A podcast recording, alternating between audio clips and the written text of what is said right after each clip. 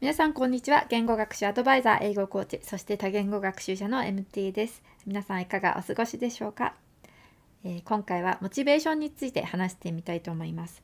皆さんはどのような時に言語学習のモチベーションが上がると感じますか？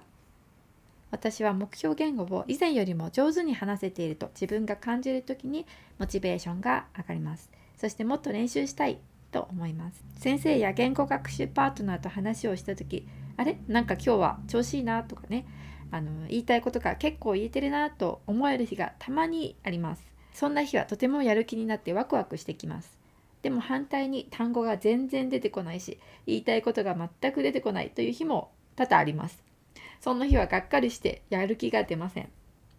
多くの言語学習者の方が同じように感じているんじゃないかなと思います。このようにモチベーションを上げるための一つの要因は上達を感じることです。では他の要因も考えてみましょう。基本的に2種類のモチベーションの要因があります。一つは外的要因、そしてもう一つは内的要因です。上達を感じるとやる気が出るというのは私たち自身の中から出ているので内的要因の一つです。では外的要因にはどのようなものがあるでしょうか例えば皆さんが決められたレベルの言語能力試験に合格したら昇進できるというのは外的要因になります。私が友達や生徒さんと話していて感じるのは、この外的要因をモチベーションにしている方が結構いるということです。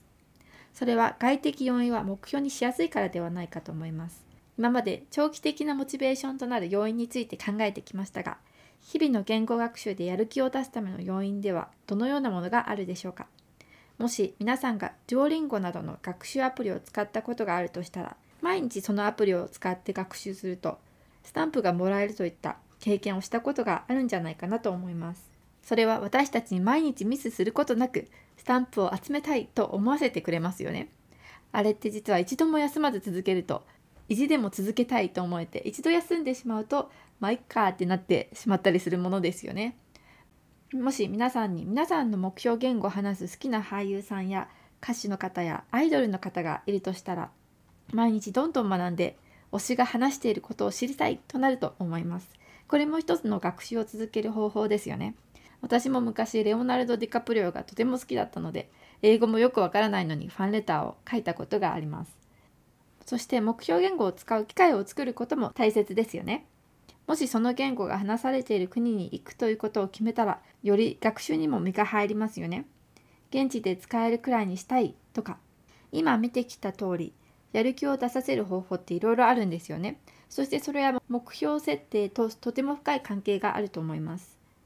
もし今皆さんが言語学習のやる気が出ないと思っているとしたら自分の目標をもう一度見直してみてください。その目標としていることがそれほど自分ごとではないのかもしれません。私の今の今年の目標は今年中に中国語のスピーキングテストを受けることと台湾に行って現地の人と中国語で会話をすることです。皆さんはどうですか？何が皆さんにやる気を出させますか？コメントをいただけると嬉しいです。では今回は以上です。最後まで聞いてくださってありがとうございました。Thank you so much for listening and hope to see you next time. Bye!